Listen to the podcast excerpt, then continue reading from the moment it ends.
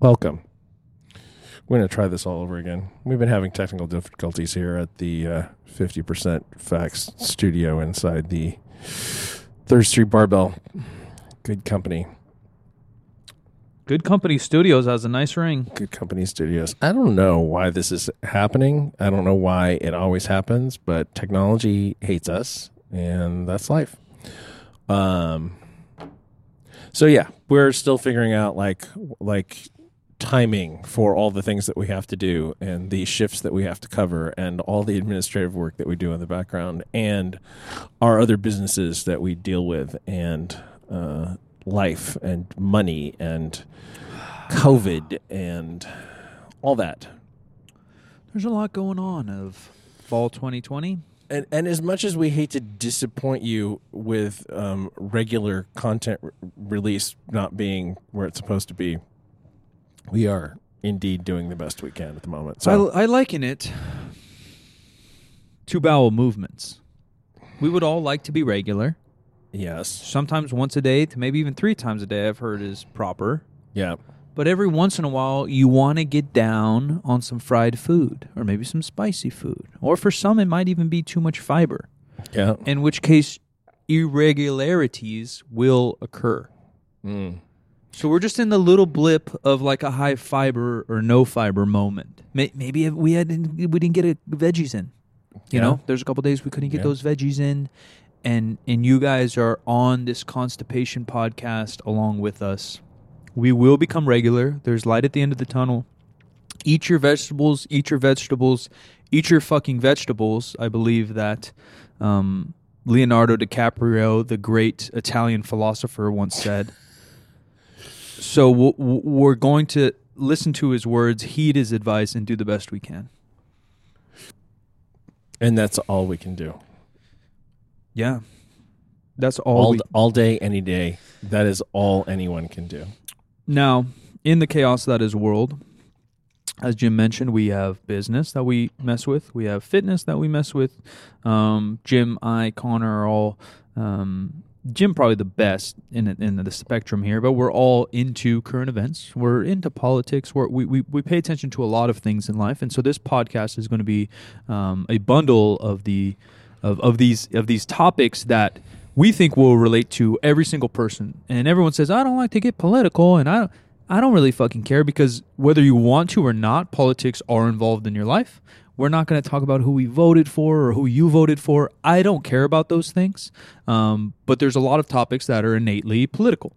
Um, running a business, whether you want to be or not, is innately political because there's taxes involved, there's codes involved, your city's involved, your county's involved, your state's involved. Um, and when you have a county, city, state, country involved, there is government that surrounds that in some nature. Now, you can choose to ignore it, you could choose to be highly involved.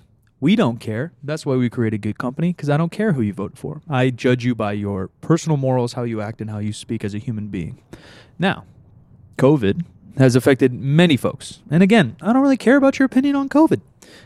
I'm not going to tell you mine. No one cares. But it's obviously a thing. It's obviously affected millions of people in one way or another. And we're going to dive into an article that I have not seen. This is kind of like a live react. I kind of like There this you go. actually. A live react. Uh, Jim's done some research and he found a what he thinks is a really good article. I'll be the judge. And uh, how sports in particular again, you're like, I hate politics. I love football. Well, they're a business within a country, within a state. With there's politics involved. So uh, we're going to talk about COVID, how it may affect fitness, how it may affect sports, how it may affect you, and how it may affect um, the future. And Yeah. Jim's going to lead the way, and I'll just put in. Uh, you know, actually, we're. I never thought about it this way. Um, but our career together, I am like a color analyst, and you are like a uh, play-by-play. Yeah, that's kind of like the gig. And I That- think that's, that's- probably why it works, huh? That's that. That's a good point. Yeah, that's kind of how it works. Maybe that's what actually what we're shooting for in the future, because somebody would potentially just pay us for that. Um, Yeah, that'd be amazing. I'd Yeah. be into it. I, I, I, the only thing actually going on like business, and we ranted about this so many times, but like you, both of us like sports. You know, you're a Yeah. Kings fan, you're a Giants fan. I love basketball. I love I love football. Um, although that like sounds so sick, the Mm-hmm. day to day, I don't think I'd like because you have to like memorize names and stats and I- I'm I'm really bad at names. I'm pretty good at faces. I'm Yeah. terrible at names. and if I'm really into it, I naturally memorize those things, right? Because you're reading it all day, and you probably know some Giants history because you're a big Giants fan. But if you have to do it for all these other teams, or you have to do it every day, like you have to know this by 6 p.m. or like stats I don't care about, or this, you know, or uh, uh, upper management of teams' names and shit. Like now we're forced to know those things. I probably wouldn't like it. Although hypothetically, just watching sports and especially as a color analyst, where you don't have to be official and you just say shit Yeah. like that does sound up my alley.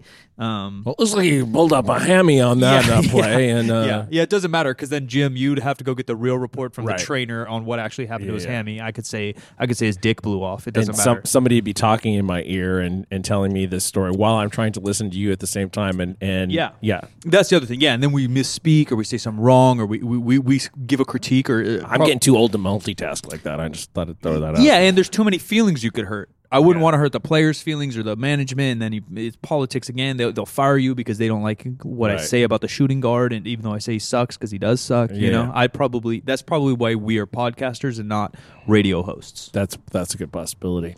Uh, before we dive into this, I would like to to just say that I have um, major podcast set envy for for uh, the guys at Massonomics. They did a good job. They did a really good job. They looked like they spent a small fortune. We just spent a small fortune on a well, an unsmall fortune on a gym. Those bastards. We spent an unsmall fortune on this room, and it is still not as insulated as I would like for it to be for both for sound and temperature. We're surviving in here, but uh, like last week, it was so cold. Last week, week before last, it was so cold. You're telling me. It was like we would be s- sitting here, and our breath would be like clouds. I'm waking up the roosters. I'm clucking the roosters to wake them hoes up. Yeah, yeah. So at some point, we're gonna we're gonna do an upgrade here uh, for the actual set. The set itself. The way, I think the audio will find a way slowly. Temperature, I'm chilling. Temperature is not so bad, Yeah, and yeah. I know how to fix that without Yeah, too much trouble. I bought these wool socks off Amazon, sponsored, not sponsored. Nine bucks, amazing, amazing. I feel like an old man because they're ugly and they're fucking like off white and gray, but I kind of like it too. They're so comfy and they're so warm. You do little things like that. Summer we'll see. Summer will tell, but even still, you get a little swamp coolie. Yeah, this will be gorgeous. two, a couple years ago, uh, last time I was in uh, uh, the UK, I took wool socks because number one, they don't stink, Not at all. and number two, if you like, if you need to rinse them out, they dry pretty fast. It's not a big deal, right? Yep. So. I thought I'm going to wear these. I'm not going to take a lot of socks with me. This is going to save me some room. We were trying to do, you know, relatively small, um, like backpack style Yeah. suitcase, whatever. So th- I'll save myself, you know, five or six pairs of socks or whatever it was. We're gone for a couple weeks. And uh, I discovered on not day one, but day two, that I am allergic to these Oh, socks. I was gonna say- cannot stop scratching my feet, and I had to go to, um, I had to go to a department store Oh, in York and buy the cheapest socks ever, and I was gonna say, why aren't just wear wool? them for the trip. Besides that, which I, I don't know how common that is. What's a negative of wool socks? There isn't one. Why don't Uh, people rock them? I don't know because I mean, smart wool is is pretty comfortable. I don't know what the hell this is, but this is insanely comfortable. It's soft. I'd play sports in these. Like it's a little slippery, but Yeah. if you like tie your shoe tight, like basketball, it's a big thing to double sock because you just get blisters. You're always Yeah. rubbing against the side. So like a really, that's why really thick socks like Nike Elites became popular in the mid 2000s. Mm-hmm. So you don't have to double sock and it's just padded. But these are just like padded already. Mm-hmm. I think I technically bought wool hiking socks. Yeah, that's basically what I yeah. went to. Yeah, and they're, yeah. I don't know. I don't really see a negative yet. I mean, I- summer, I, guess. Maybe they're warm in the summer or something. yeah. And they're but, not. but they're they don't get they don't get that hot in No. the summer. They they're pretty breathable. yeah, your feet are going to sweat either way. Like, right, right. It's supposed to be good for that. Just too too allergic for me. I'm not allergic to wool the rest of the time, but on my sweaty feet, it's like it was so bad. I just remember the wool Yankee episode of Seinfeld. oh yeah, I don't like fully. Re- I only watched Seinfeld when I was a kid when it was live, uh, or not live, but like new because my Mhm. parents First watched run, it and it, it was yeah. like good enough for the family. You know, like Mhm. it's not like they're super raunchy. Mm-hmm. so I was. I don't even know how old. I guess '90s to early 2000s. I don't even know when it came out, and I haven't really watched it because as we talked about, I have an issue with watching old things. I don't know why. That phobia. Not even a phobia. It's like a. It's like a chalk scratch. ooh, That's how I feel sometimes. Ooh. I was trying to describe to you when I eat. Uh, what were we talking about? Chocolate and uh, what's the New Orleans coffee?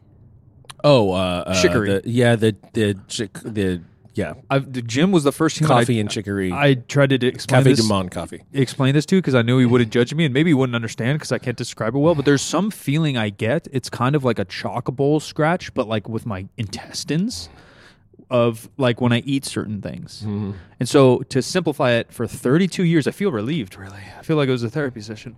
For 32 years, I would just tell people I don't like chocolate. But that's not the case. I like chocolate. It just gives me this weird feeling if I eat just chocolate. And uh, where are we going?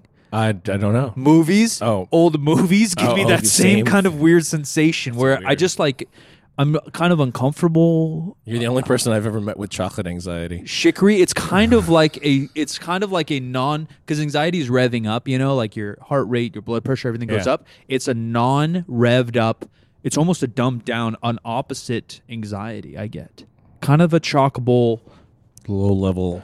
it, it it's like I don't know, dude. I really there's a couple things that coffee's one, chocolate is one, old shows used to be one, old movies as well. I've kind of gotten over the movies.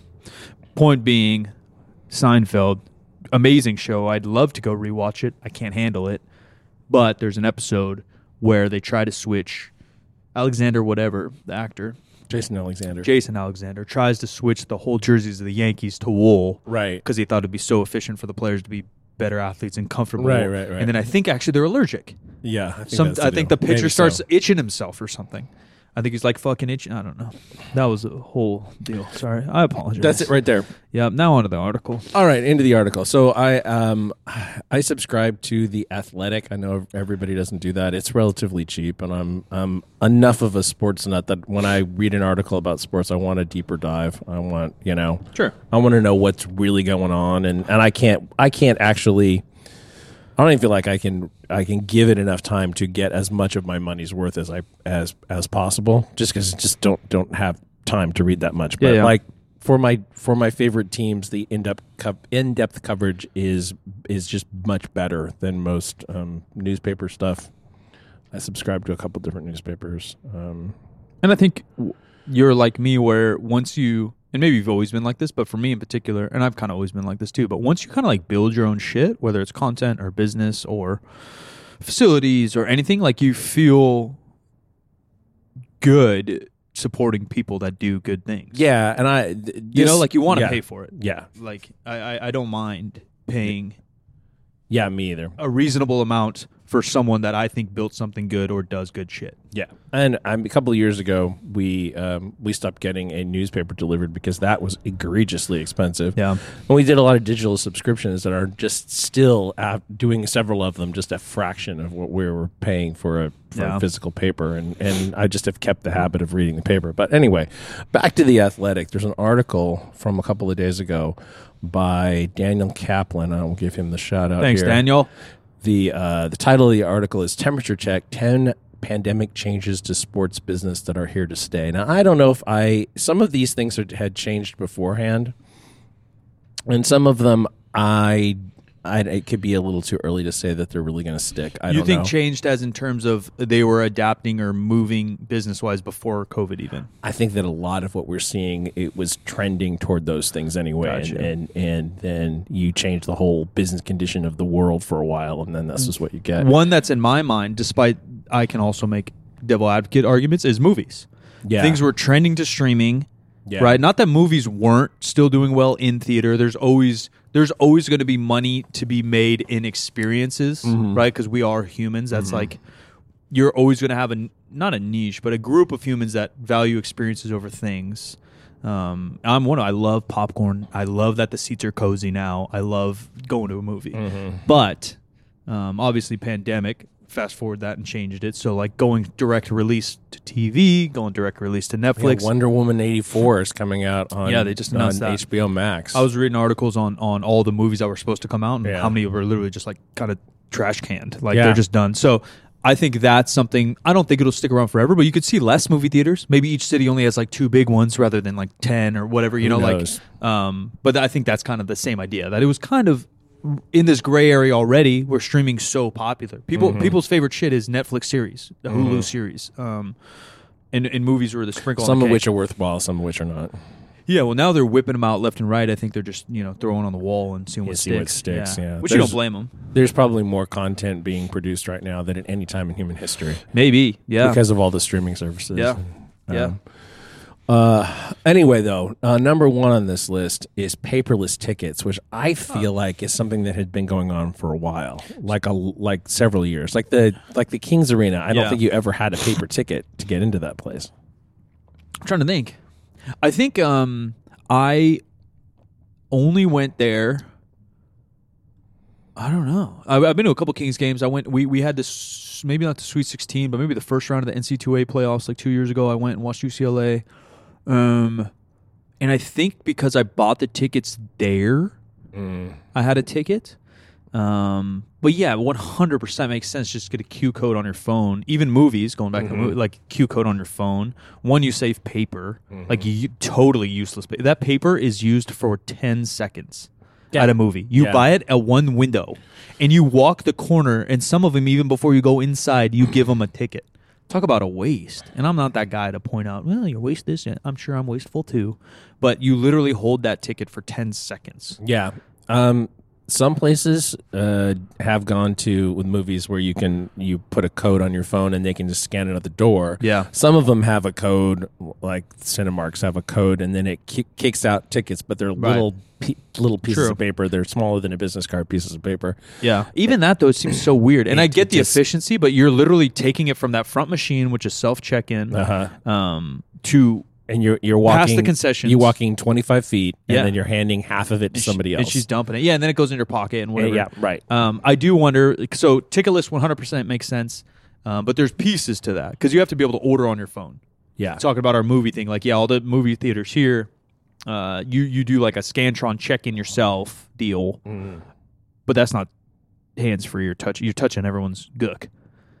Yeah, you have to you have to touch the screen Right. to get it started. Right. Yeah, So, yeah. like- and then then you scan a QR code off Right. your phone. But and it should- it prints and then Yeah. they just need apps, which isn't that Yeah. crazy for big companies. You do an app on your phone, you choose your movie, you choose your seat, boom, and then you get a QR code just on your phone.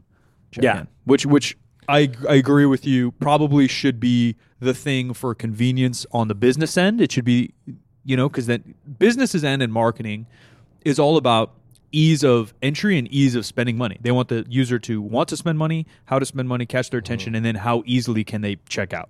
That's all business, fam. For those that aren't in this world, it makes sense for the movie to do that. But then on the user's end, you also want it to be efficient as well. you already know you're going to the movie. You're not going to a movie theater checking the efficiency of the checkout to to to well, I'm not going to go see, you know, Right. Wonder Woman today. Right. Like, it's you- not it's not a it's not a deal breaker. Yes, but so might as well make that shit fast. Yeah. Both sides will be happy. Um, yeah, it seems like a no-brainer at theater or basketball games as well. Like I'm, I'm sure Ticketmaster does have an app. I've never your nationwide. Yeah, or- they do. I don't There's know a how. Ticketmaster app, and then like the Kings have their own own Yeah. subset. yeah, of the Ticketmaster. I haven't app. tried it, but I assume it's decent, and I assume it's only going to get better. And I agree. This is a no-brainer for me. Is what I'm getting at. Yeah, this seems Two very- thumbs up for me. Pretty easy for me, and like like Costco now, your membership card can be on the app, and Yeah. you just show it. You know, they scan it. You know, they don't have to touch anything anymore. You can um, you can do Apple Pay. I think you can do a tap card there Yeah. now too. So It's so- and that was in place beforehand. That was not you know not new Yeah. with COVID, but it carries a little more weight. the digital era obviously it's easier to counterfeit things right because some people are so talented whether it be photoshop or coding or whatever but the phone within five years should easily eliminate any need for a wallet Yeah, probably. like so. i understand the passport and the driver's license are credit cards too though they're all very crucial and mm-hmm. they're very you know sensitive items with information but there's no way you need to have a fat wallet I like wallets. I don't mind, mm-hmm. but hypothetically speaking, you don't need a wallet with 20 cards right now. You don't you you have to travel with your passport, but there's a um, a free program called I think Mobile Pass, where if you are coming back into the United States and, and you need to do the customs form, you can do the customs form on your phone. Yeah, seems like a no-brainer. Yeah, it seems yeah, because you have to take pictures of your passport. Yeah. And it's all all the information's in there, and it's registered anyway. And But you if we're just, you doing know- facial recognition to open your phone, and I don't know, I'm not in this world as much as I can try to bullshit you guys about marketing business. I, I know nothing about tech, uh, so I don't know how real that is. Like I know Yeah. it's real, but I don't know how accurate or safe yeah, that yeah. is. But it, if again, five ten years, if they can make that insanely safe and accurate, whether it be retina, facial recognition, thumbprint on Mm-hmm. your phone, whatever, there's no reason why we can't have a digital passport. yeah, no, I agree with that. And again, like e- everyone, you're like keys, wallet, phone, like we should literally be able to. And I know some cars are getting there, but you just start your. If uh, my car's push start, you know, like I just Yeah. need my key in my pocket. How is that not my phone in my pocket to start my car? Yeah, it feels like BMW has something like that. Yeah, they might No. now. Yeah, I mean, Yeah. mine's mine's six years old So- or so, and mine's the key one. But yeah, it seems like it's just a chip. Yeah, yeah, it's a near field. That kind of That's stuff, all. I just don't see negatives. No, I don't either. Uh, number two on this list is cashless venues, and and so we made a decision early on that Yeah. that the gym, the whatever retail that we're doing here, and, and memberships and all that stuff is going to be cashless because, well, like one of them is security reasons. Period. Yeah. Like, and a lot of places had already started trending that way, and then now, um, I guess early in the pandemic there was a coin shortage. Yeah, it might even still be going on. Yeah, I don't know. I keep seeing that. I don't know if it's really still the case or not. I don't know if it was ever the case. I don't know. Yeah, I think you're right. Uh, now that you preface this entire article with a lot of things were kind of gray area or happening, and then now maybe they're like forced to happen in a way. But cash, for so many reasons, or cashless businesses, because obviously the economy is a lot different, right? And people are printing out money and fucking throwing stimuluses left and right. It affects the value of the money. Um, but in terms of regular consumer to consumer goods, or sorry, business to consumer goods, yeah, one hundred percent. Like again, why can't I check out from the grocery store on my phone? Yeah. And you almost can, right? Because Amazon's delivering food or this and that, and credit cards, obviously. But even even five, Apple, you can Apple Pay on. yeah, five years ago, and you and I were talking about this again for our own business. Five years ago in Canada, every credit, every store was just tap credit card. Yeah. I didn't, I didn't see. and I didn't- tap and or tap and pin, chip and pin. yeah, it was Yeah. just tap. All everything I saw five years ago in Toronto, and we didn't even have tap yet, and now we Yeah. kind of do, but not really. Not every card uh, in my wallet has tap. yeah, but Canada did, and not that you know. And I, I'm big Apple Pay fan, but I've actually sort of used started using my tap cards when I Yeah. could instead because then I don't have to take my mask off to to Yeah. get the Face Oh, ID to yeah. Um, they're gonna have to use like retinal scan or something. Uh, in thumb, thumb makes sense to me. Yeah, thumb made a lot of sense to me, but it, uh, but uh, uh, you know, Apple didn't like it in, uh, as much. Yeah, for and I don't know the reason. I mean, some of their phones still have it, Right. But, But just uh, like long term, that makes sense. yeah.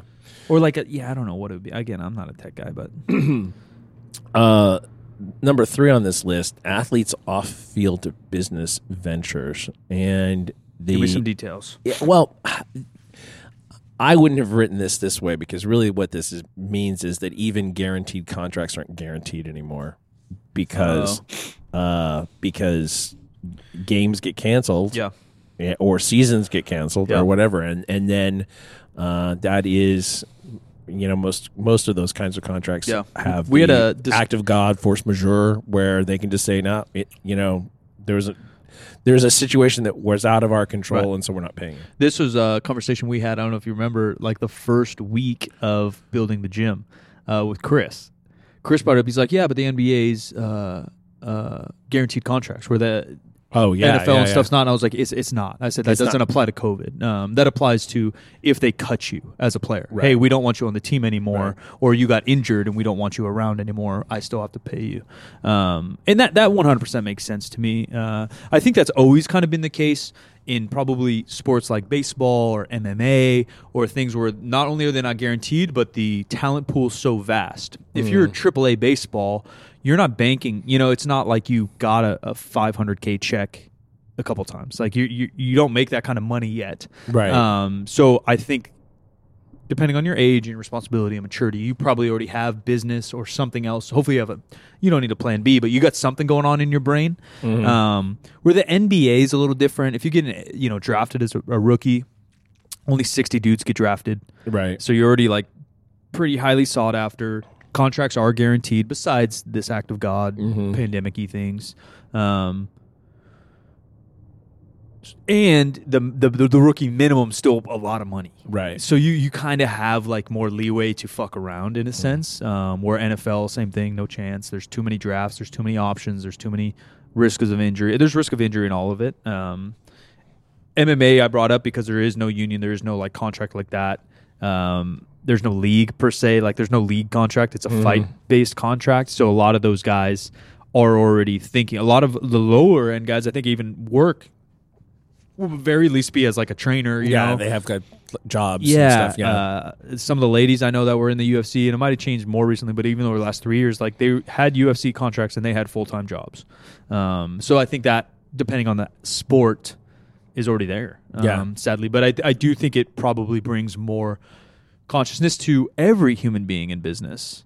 Um, like there are things that m- may go absolutely wrong yeah.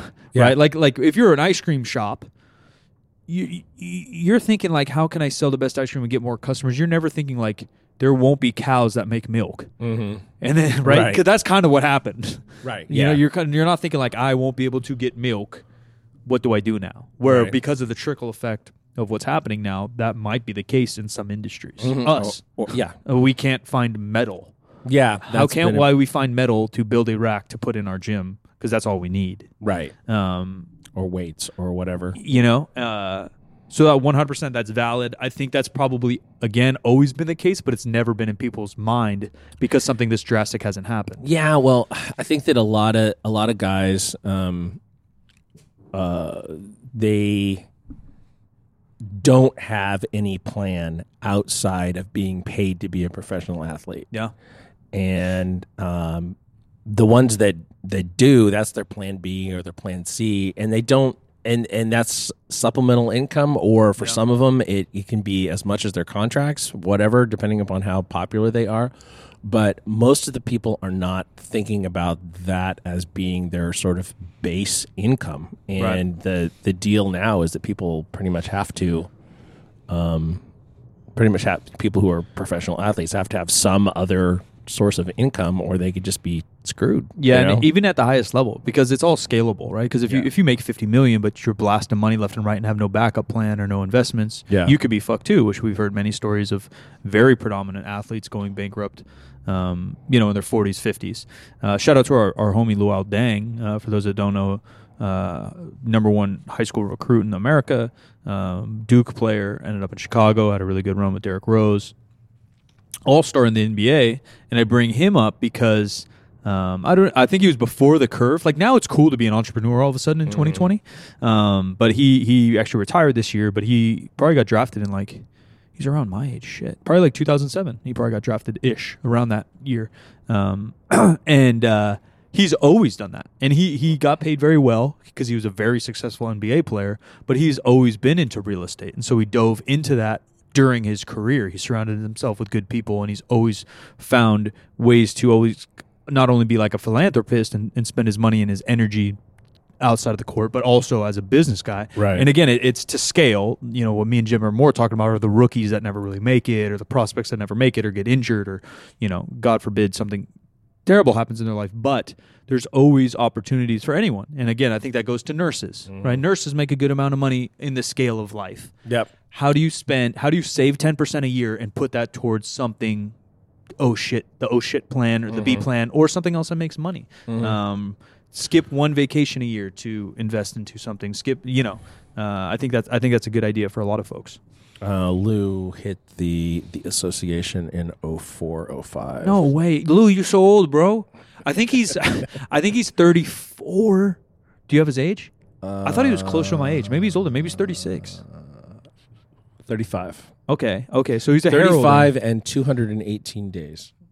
Oh so it's his birthday happy birthday. he was birthday born in 1985 So, oh, okay. So, yeah, he's three years older than me. That makes sense because then I was a freshman or sophomore in 0405. I Yeah. think he did one year or two years at Duke. The, the math kind of adds up. yeah yeah he was 19 his first uh, Yeah, dude, that's young. his first year in the association, as it were. Um, So I mean, that's a, a lot of us. It, this is sort of the um, the uh, the professional sports version of of socking away money or having a Sure. you know for you know six months of rent or whatever, or six months of mortgage payments or whatever. Yeah. that Because know, that we're supposed to do, but a lot of people can't do because it's you know, it's difficult and they don't make enough money to do anything but live paycheck to paycheck, Yeah. and it's yeah If you- challenging times. If you live in California, your mortgage is too high.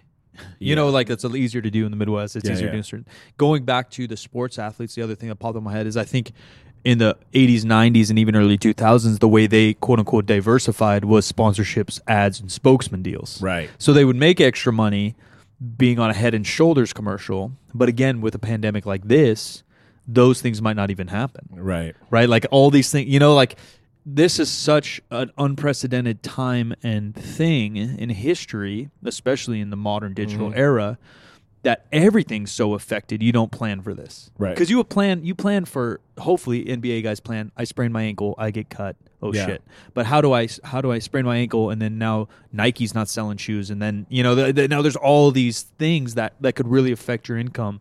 So I guess even more like Jim said, like the mortgage six month rules, Yeah. little stuff like that, the save ten percent per paycheck rule, like little finance tips you could just Google. Also, be more diverse than maybe even two things.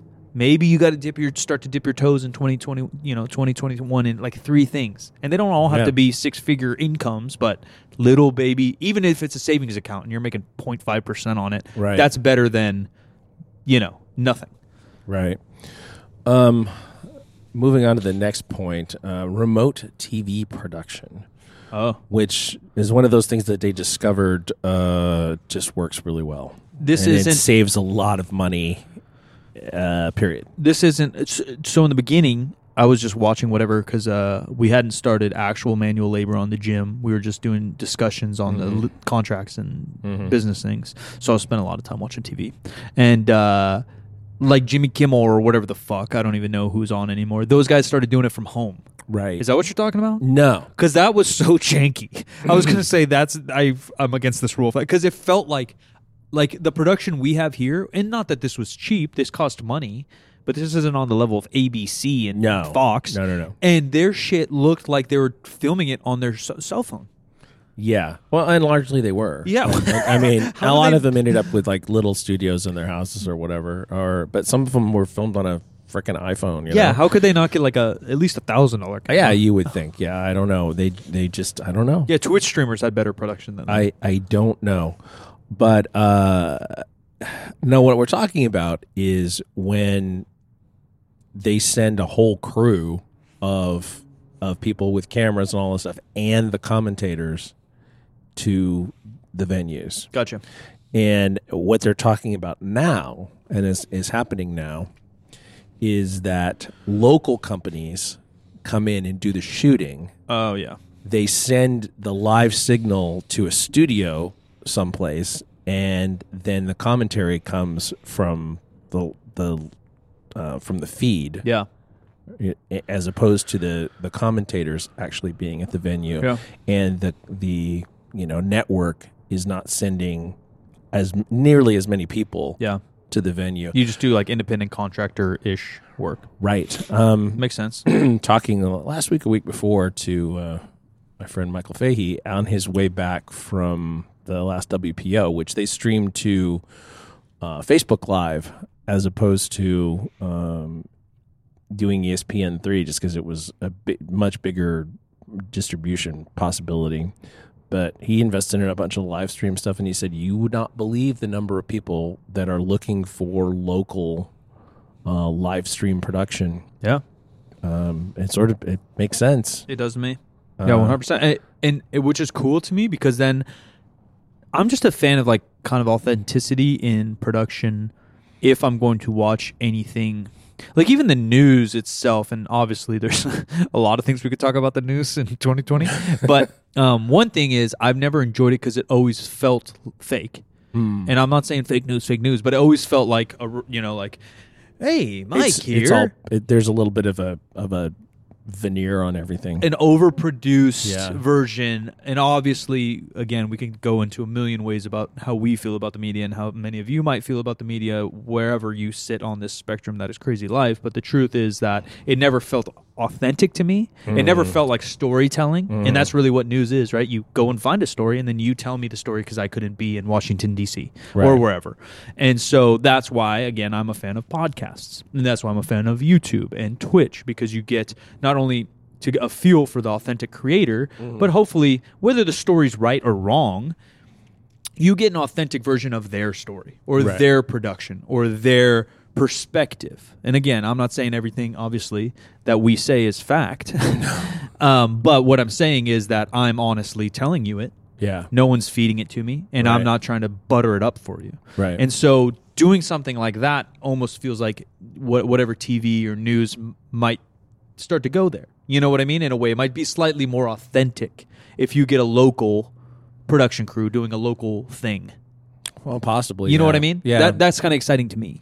Well, they also might get used to shooting, Sure. uh, you know, particular venue. I guess is really what right. it comes down to. so a better angle or Yeah. a better a better Right. vibe of it. Um, Right. I don't think I don't think there's a negative to it. I don't agree. think that I, that's something I can't imagine that uh, that it won't keep going. Um, in part because of just the cost. Because Yeah. it's you know efficient. yeah tremendously more efficient. Uh, number five on this list, venue cleaning, and that's Uh, here's the deal. yeah. I like the first major league park that I ever went to was Candlestick Park. Yeah. It was a toilet bowl. Yeah. They, we, they had a real challenge keeping it clean until the sort of current Giants ownership took over and they, they started upgrading things. And it was still not a good facility. It wasn't necessarily clean. It wasn't comfortable, all that stuff. And I think that that cleanliness, that comfort, all that stuff, that's what gets people For sure. t- to keep coming back. For sure. You know, it, it it creates an a whole experience, and every when you see all of the um, all the entertainment that is like, you know, between between plays or between downs or you know whatever, and, and or baseball at at at um, change of inning and or, or whatever, uh, they're really selling a full Yeah. entertainment experience. yeah. And the extension of that is like, are you comfortable in the place? I haven't been to a lot of parks recently. Obviously, one because of this year, and then two, I just haven't traveled. But um, something I do like to go, and I've I've done it over the last ten years of traveling for work. Is like if I know there's a basketball game in town or something, I'll, I'll hop in. So I was lucky enough. I went to a Toronto Cavaliers game when I was doing you know Kaizen work with Omar in Toronto. I just snuck off to a playoff Uh-huh. game, and uh, in Boston, I was on a trip and I snuck to a Celtics game.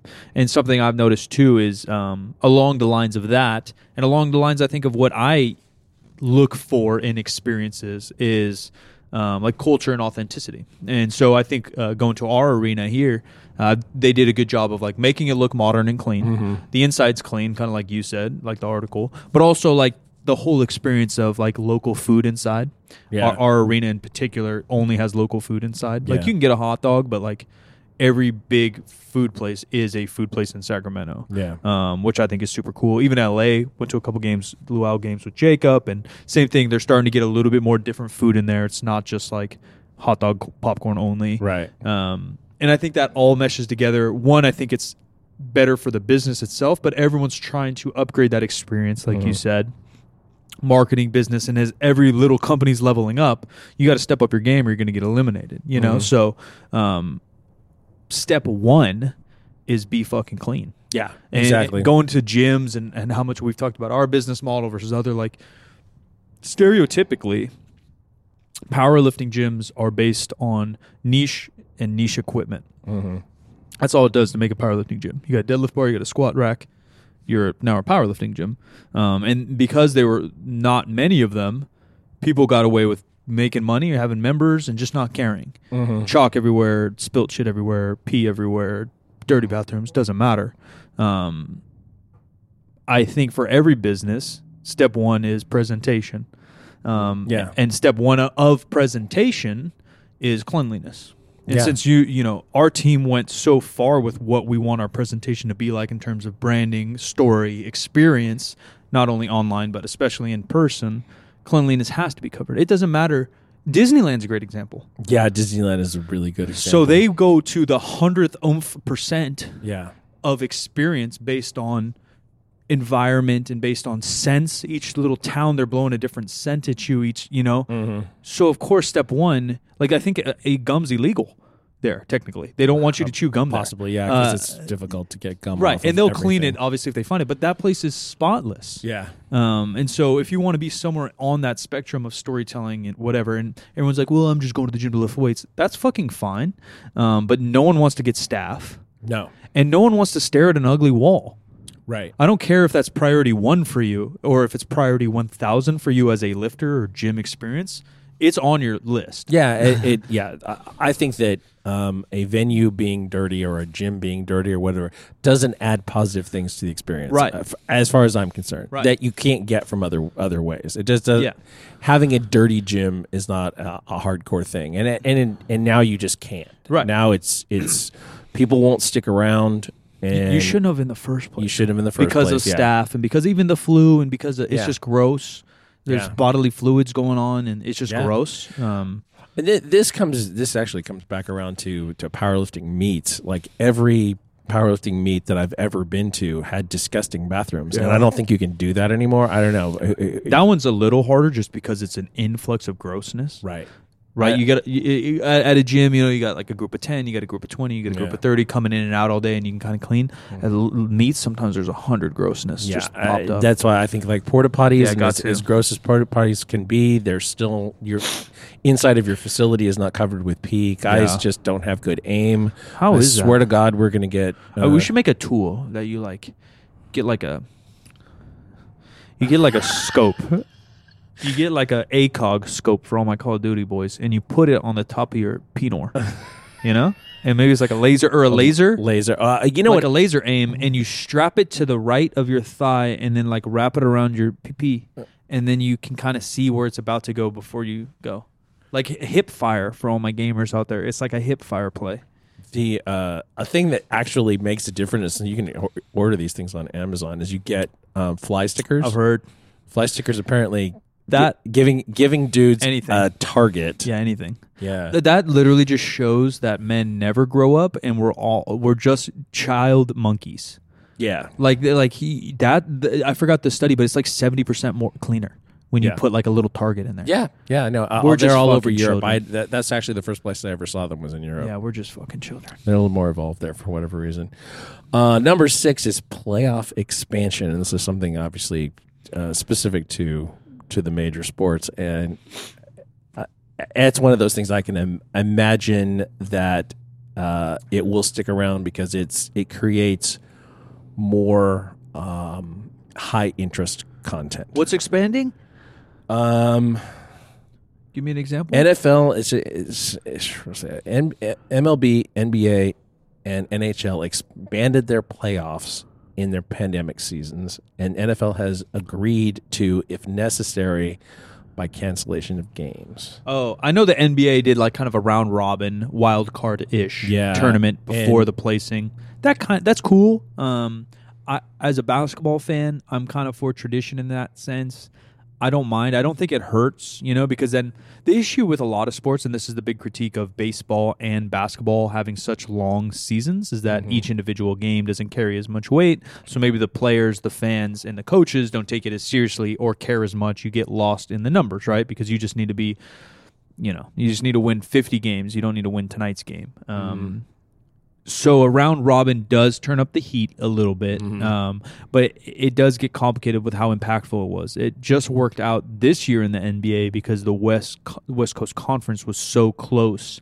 Seats, you know, eight guys go to the playoffs from each coast, and the West Coast, you know, like eleven through eight or seven were like one game apart. Yeah. So that turned the heat way up, and then everyone played really well. I think everyone would play really well anyways because these guys are good at what they do, and when the, they know pressure. They're supposed to be professionals, but you can see, particularly basketball games, sometimes. Sometimes baseball games and very occasionally football games. Where there are so many, so fewer of them Yeah. that that that you know letting your foot off the gas is It's is so easy. less likely. But basketball, there, there can be games where teams just do not click at all. They seem like Yeah. they need to go, you know, have a nap and not actually play. and everyone just dumbs it down like you're getting paid millions of dollars to play a sport. Like it's not that, man. Like even like even me, my high school basketball team was really good a couple years, and you're you're going up against a team that last game we shit on them by 80 points. Yeah, I'm not going to be as focused. Mhm. You know, yeah, Or if you think you have no chance of winning. right. You're just not going to be as interested. Um, it's like I'm not going to put myself out there, potentially injure myself layer that for a game that we were not going to win anyway. A billion percent. My individual stats and thi- for this one game don't make that much difference. layer that with the travel that they have to endure. Leave they, some of them leave like you guys don't think about it, and you guys are whining, waking up to your puppy barking at six a.m. They'll play a game until like eleven. Then they got to do press conference for an hour because it's mandatory. Then they got to pack up, go to their hotel, get their shit together, and they're on a flight at two a.m. changing time zones and have to play tomorrow. Yeah. Like you layer that in with politics of the business, their contracts, their personal lives, which we all have that cause stress, Right. and then inner team drama or, or whatever's going on. Mm-hmm. Like there's a lot of emotional and physical stress that happens to be a professional athlete. There's a reason certain guys are at this level and we're not all at this level because they can endure that. Even going from high school to college basketball and like doubling how many games you play in a season it's overwhelming. You're like bas- high school basketball. If you go deep in the playoffs and you got a busy schedule, you're playing maybe 30 games, maybe. In, in college, minimum 30, 40 games. Like no playoffs, no tournaments. You know, and so now you level all that up. You're playing multiple times a week. You have high college. Like there's always things that add stress that mentally or physically won't allow you to be your best. Mhm. So I actually, uh, I don't know, it might be a topic still, but I, I thought this was going to lead to shortened seasons conversation uh, on the list because Uh, that is the next. is it actually? Yeah. Oh, good. There. See, I segued it. I haven't even Yeah, read this ni- article. Nice, nice segue. Because even the NBA, I think they're going to try. They are starting on the 22nd this year, but I think they have a 72 game season, which actually really isn't that much less because I Nah, think they play that much less, 82, yeah. and normally they start in October or November instead of December. so it's not that big of a difference, but um, I thought that's been a conversation for baseball and, and basketball for a long time. I thought COVID that might be like the button to change it.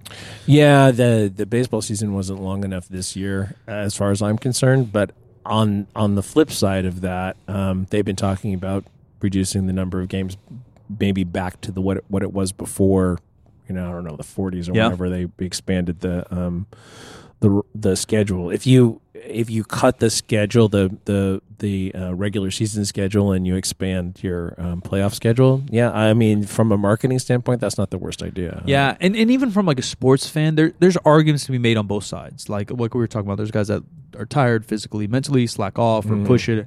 There is something to being a champion of a league because you won that marathon. right. And so you have many sprints within that marathon. And if your team, especially I feel like baseball, where like it's a team sport, but it's not a team sport, but it's a team sport. And so you have different pitchers managing that, handling your, your farm team. There's, it's like more of this strategy Mhm. that has to go on for so long. And how well does your click glue and how hot can you get at the right time as a unit Mhm. plays such a role that that marathon does make sense um, and financially it probably does too you know like the more games the more tickets the more jerseys the more food the more tv deals um, so i can see fans wanting both Yeah. it's just hard to be so engaged in a random basketball game in february you know where two teams are just kind of running Yeah. So uh, this specific thing about this is changes in collective bargaining agreements to account for shortened seasons. And Yeah. I, and I think that that you know I think we sort of touched on that before, and I think that that wraps around the whole issue of um, outside business ventures for yeah professional athletes. Uh, the next one up, uh, interactive concessions, and what they're really talking about is like uh, mobile ordering yeah which is something that the arena here has had for a while. A lot of a lot of venues have that now, not all that new. All the way to um, uh, there's a concession area at Mile High Stadium where they uh, customers gain entry with their credit cards, choose their stuff, and leave, and they don't interact with a person. that sounds like an amazing buffet experience Yeah, and and I know that Amazon is trying to do that in in certain areas with certain um, types of you know kind of pop up stores or small smaller venue stores. yeah And I can see that because, like, I don't know. I mean, I, I got I got happy when I was talking earlier about the fact that Costco the membership card is on there. Why isn't everything yeah potentially on that stuff so that you're not you don't actually have to deal with anybody. And I feel like I go to Home Depot now, and I feel like I work there because most of the time Yeah. you check your stuff yourself sure. out. And if I'm buying something complicated and something buying in, in bulk or whatever, and I'm gonna have to put in numbers or whatever, I don't do that. I just bake. But I feel like I work there. Yeah. I feel like there's a combo of all these technologies that are already kind of being used, and you refine them and do them on with a purpose, and this could be an amazing experience, like kind of fun too. Mm-hmm. I love buffets. Obviously, some of them can be gross if you go to a cheap one, but like a nice buffet in Vegas or something has like a cool thing to like one they theme it well and they make mm-hmm. the experience well, but like all of it's good. There's different sections and they look different, but but the basics, right? The self checkout at like a Home Depot or even a grocery store, which is very popular now. Um, the next, like some kind of buffet ish Whole Foods where you put your uh, food in a box and it's sold by weight yeah. that comboed and then the last combo is the mini bar at a hotel where they censor when something is removed Right. right but whether it's by weight or by size of snickers bar or, or rum bottle on the thing Right. you combine somewhat of those three things and you maybe have stations maybe there's a closing door and there's only like one person in there allowed and there's all this food and you kind of grab and then by weight of you or by weight of what you took then you go into the next room and you so you start with like salads and you build your salad in this room mm-hmm. and then another door closes and opens and then you go into the the entree room and you kind of fuck around and then you go to the snack room then you go to the dessert room and the drink room or something like i think it could be cool it could be clean mm-hmm. it could be kind of fun um, it does obviously, you know, there's always these discussions of it eliminates human interaction, which Yeah. we all need, but COVID's stopping that. Yeah. So we, we'll find a way around that. It it takes away some jobs, perhaps the concession jobs, and and and but you know, there's arguments to be made. It builds jobs on the back end, the repair guy, the chef in the back, Mm-hmm. whatever. So I think maybe it all balances out. Um, I'm all for innovation. I'm in for innovation. There's always ups and downsides, but seems like a lot of these do have upsides. Yeah, it seems like that there are a lot of upsides. Um, the next one, I'm not sure about. Honestly, it's health checks. Um, temperature checks and health forms are now standard for getting into events that accept fans. The, the you know, but Yeah. there's a lot of you know like fanless um, um, competitions Right. going on at this point. Right. Uh, the thing about the temperature checks is that, like, if you have a fever, you shouldn't be going to anything, but Sure. doesn't necessarily mean you have COVID. And not having a fever doesn't necessarily mean you don't have it. Right. And so I get it. I, I feel like. I feel like it just seems obvious if you're if you have a fever, don't go to the thing, you know. But but Yeah. that's not how people. That's not how everyone thinks, I guess.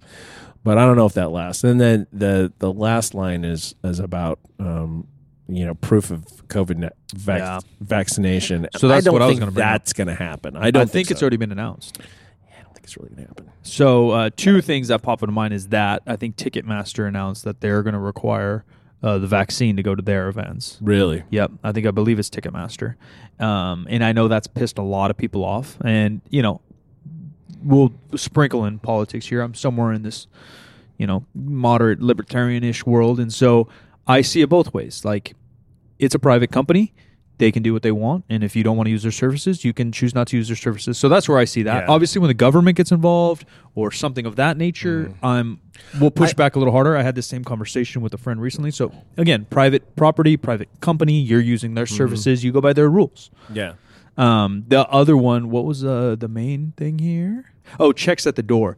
I, you know, I think sadly, COVID has proved to us um, how out of touch people are with themselves Yeah. and how out of touch they are with their neighbor. Um, and whether you're religious or you consider yourself a good human, I think everyone wants to consider themselves a good human. Mm-hmm. Some people do, some people don't. Maybe they walk that line. We all have, uh, you know, self esteem issues, but everyone wants to be. You should care about your neighbor, and neighbor meaning other humans, right? Whether again you believe in the Bible and says love thy neighbor, they don't mean the person that lives next to you, right? They mean other humans. Um, and I try to abide by that, or the golden rule: treat Yeah. others how you want to be treated. Um, and even if you are deep down a sociopath, like th- there's only there's only like one percent of you. You know, so like I know that's not the case here. Yeah. they're not ruining all this for all. It's actually not people that are diagnosably fucked up, right? Because that's such a small percentage on this Yeah. bell curve, like literally, scientifically speaking. But that's been the rule forever. You're sick, you don't feel good, don't go to school, don't go to work, don't go in public. Minimally, go grab your medicines, your liquids, go home. One, because you'll recover faster, and two, you won't spread the flu, the cold, the measles, whatever, chickenpox, whatever the fuck you have. That's just like human decency. Um, and maybe people are just so out of touch physically with their bodies, which could be the thing. People might not know they have fevers, and I know that sounds dumb, but people don't know when they're injured. People don't know when they're hurt. Everyone thinks they have a back injury. Ninety percent of you motherfuckers don't have a back injury. You're just out of shape and weak. Yeah. Like that's literally it. You lay down too much. You sit down too much. You don't. Your back hurts. Yes, Mhm. I'm not going to tell you your back doesn't hurt, but you don't have a back injury, right? You're just out of shape. You're you're fat and you sat on a couch for five days straight. Yeah, your back's going to fucking hurt. It's not supposed to sit in that position. So I'm not that surprised that people may not know they have a fever.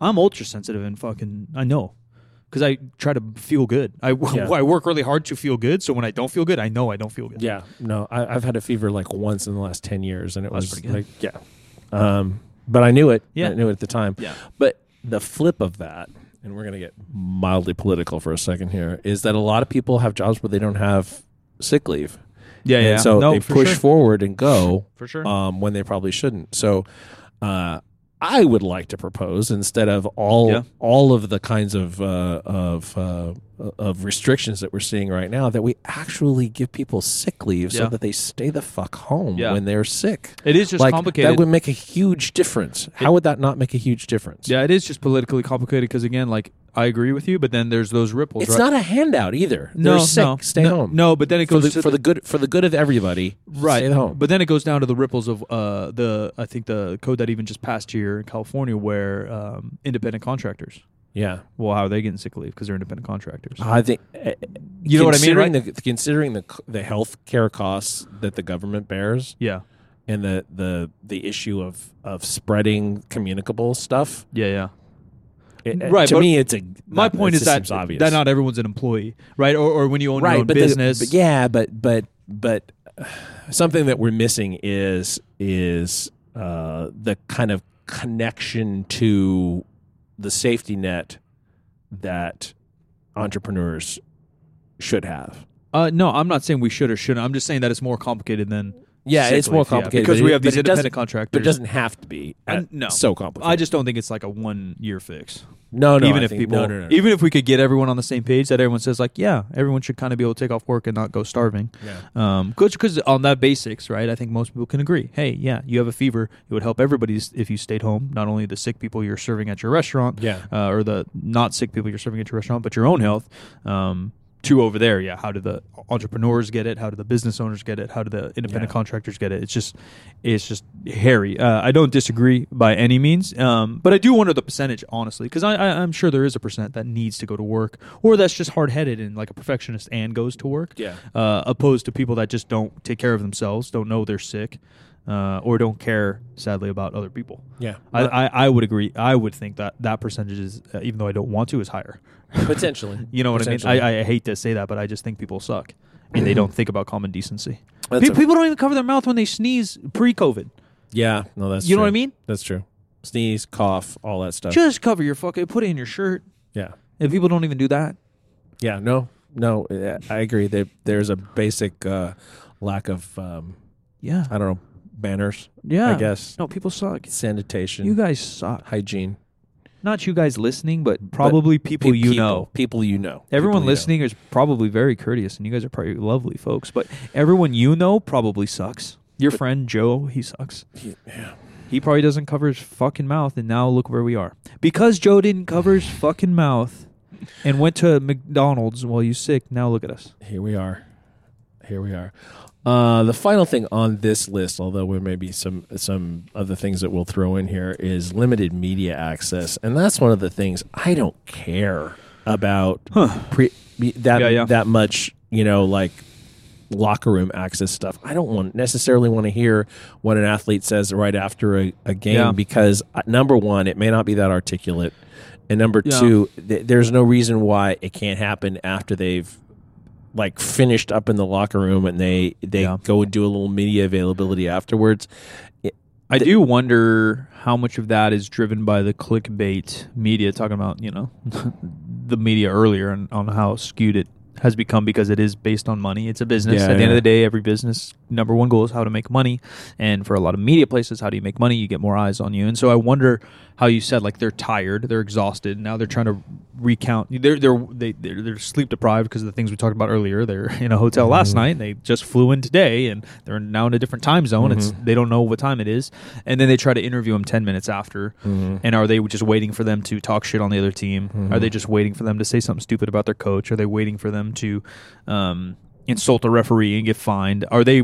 Is the media b- banking on that? I would probably say yeah.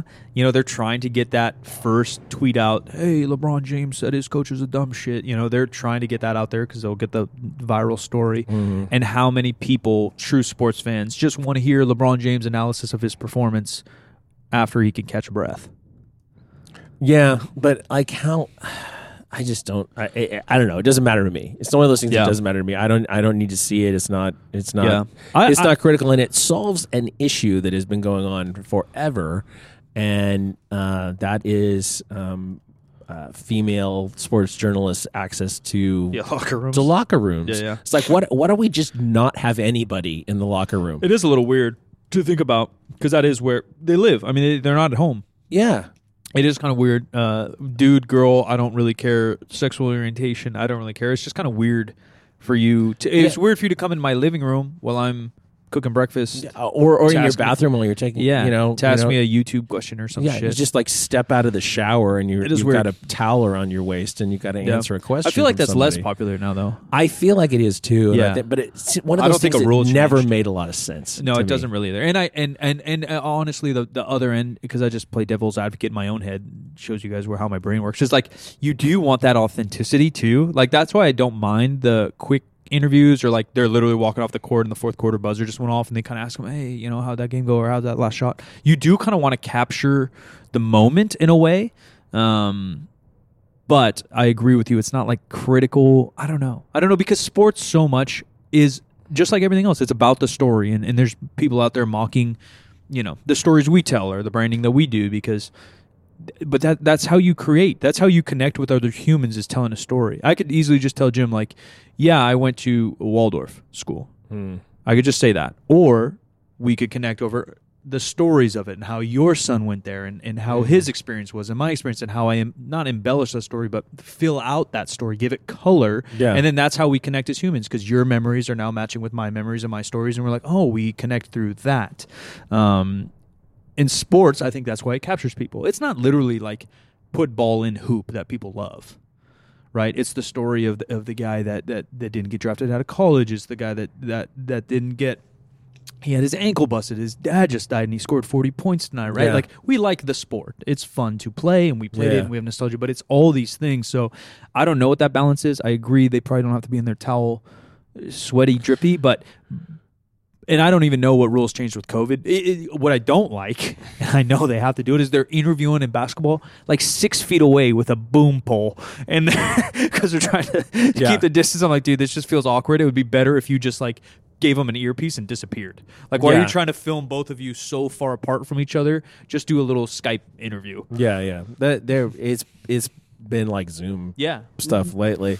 Uh, this uh, this article points out that uh, that the kind of situation that we've seen during COVID is actually what is typical in European soccer. Oh. European soccer, they don't do locker, room, interview, Yeah. interviews. That makes sense.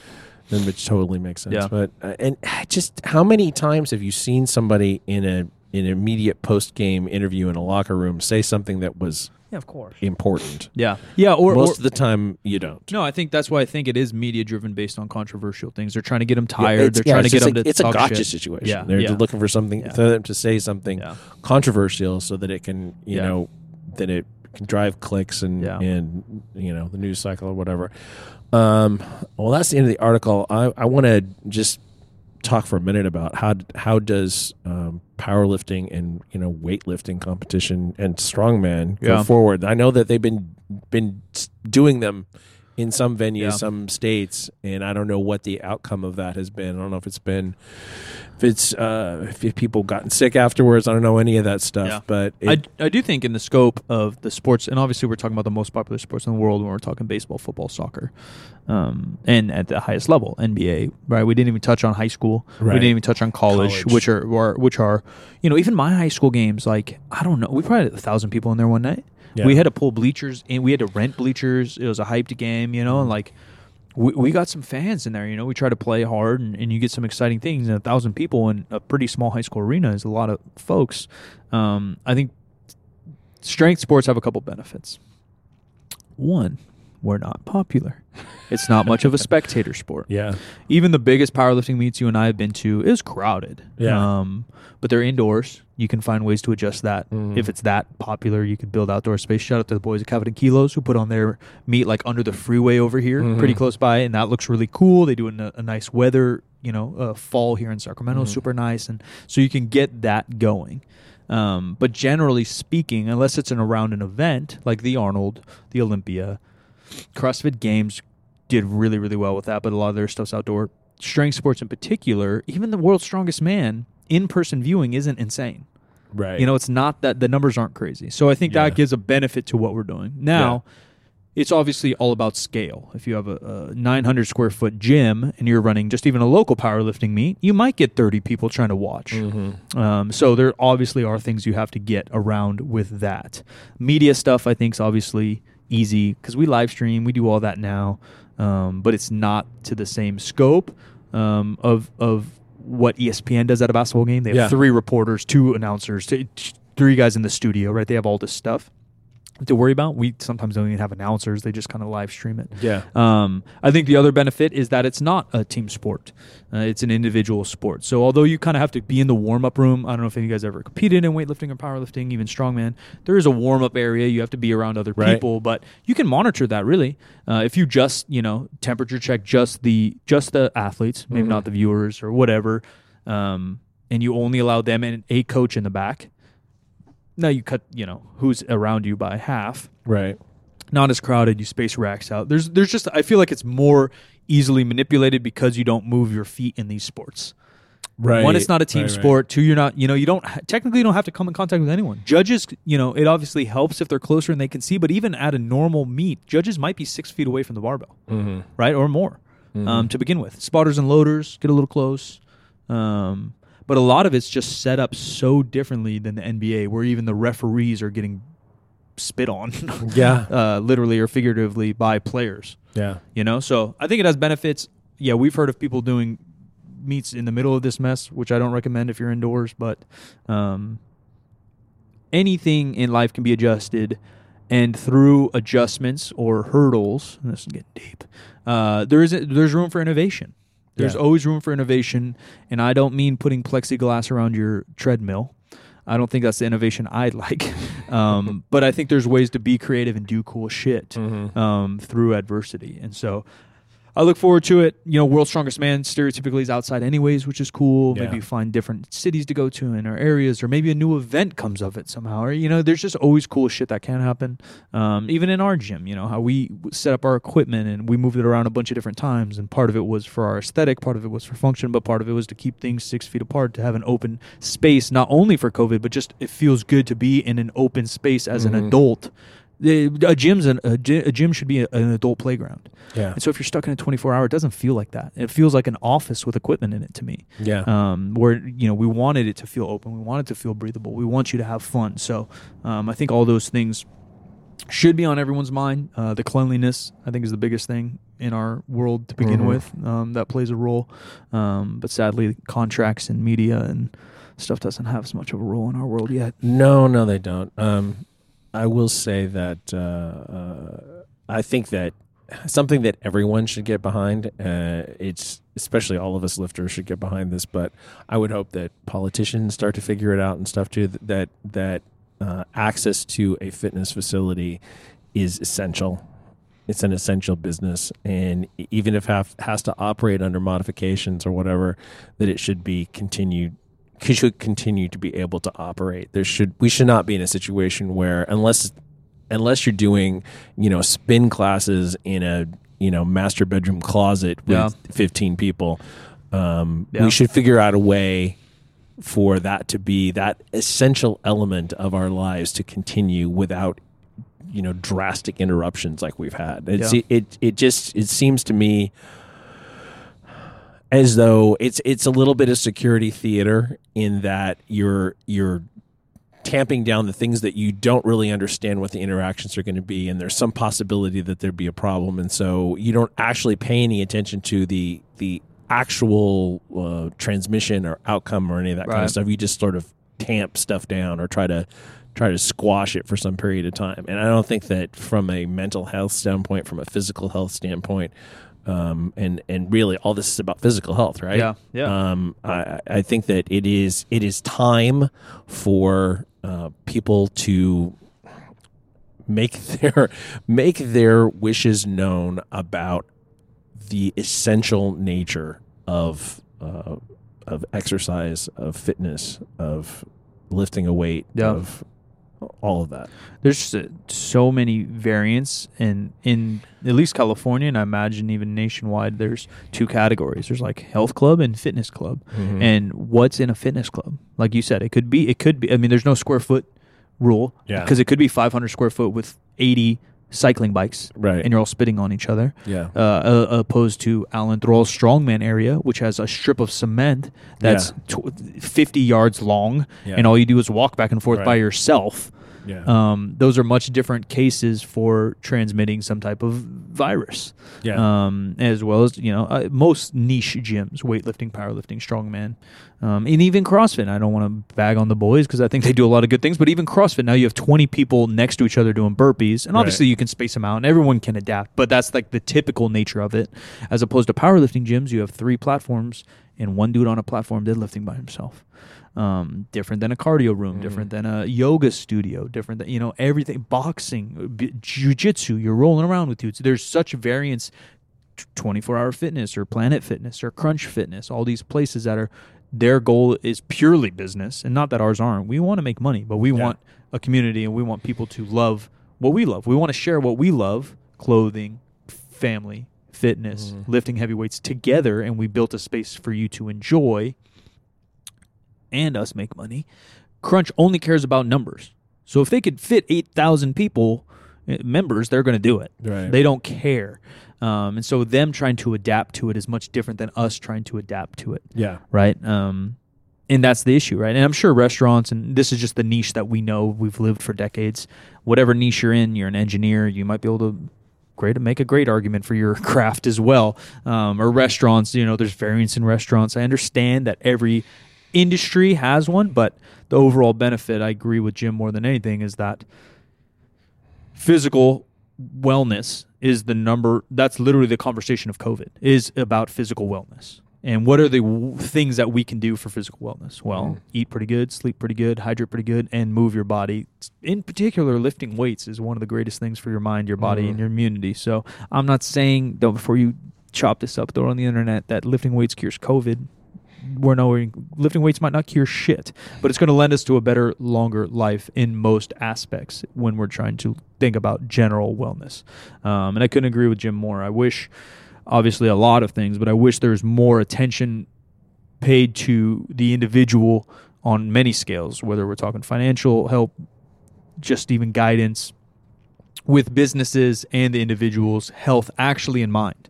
Is that individual uh, community of uh, city, county, state, America actually being held um, in forethought when these decisions are made? Um, again, this turned more political than we probably wanted, but what what what are these? Every decision that's made, and that's again going to you know, step one, keep your gym clean. Step one thousand, make your gym an experience and look cool. Right? There's this spectrum of right. of care, health, and decisions. Every decision we made has a reason. We didn't just do shit. That's like mm-hmm. my biggest pet peeve. Programming, I was thinking about I was ranting to myself the other night.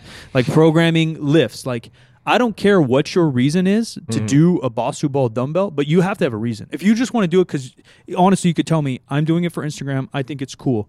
that's at least a reason. That's the worst reason, but Yeah. it's at least a reason. Have when you make a decision, when you make a move, when you have an action, have an intent behind it. Right. And obviously, some carry more weight than others. Uh, we put this platform here because it's six feet away, and we want to. It's a good place. It looks good for Instagram. Yeah. It'll keep someone six feet away from another platform. Like we have multiple reasons that I think are more important than just uh, uh, you think it is cool. But every action should have well thought out plan behind it. Um, and I just don't see that with shutting down gyms.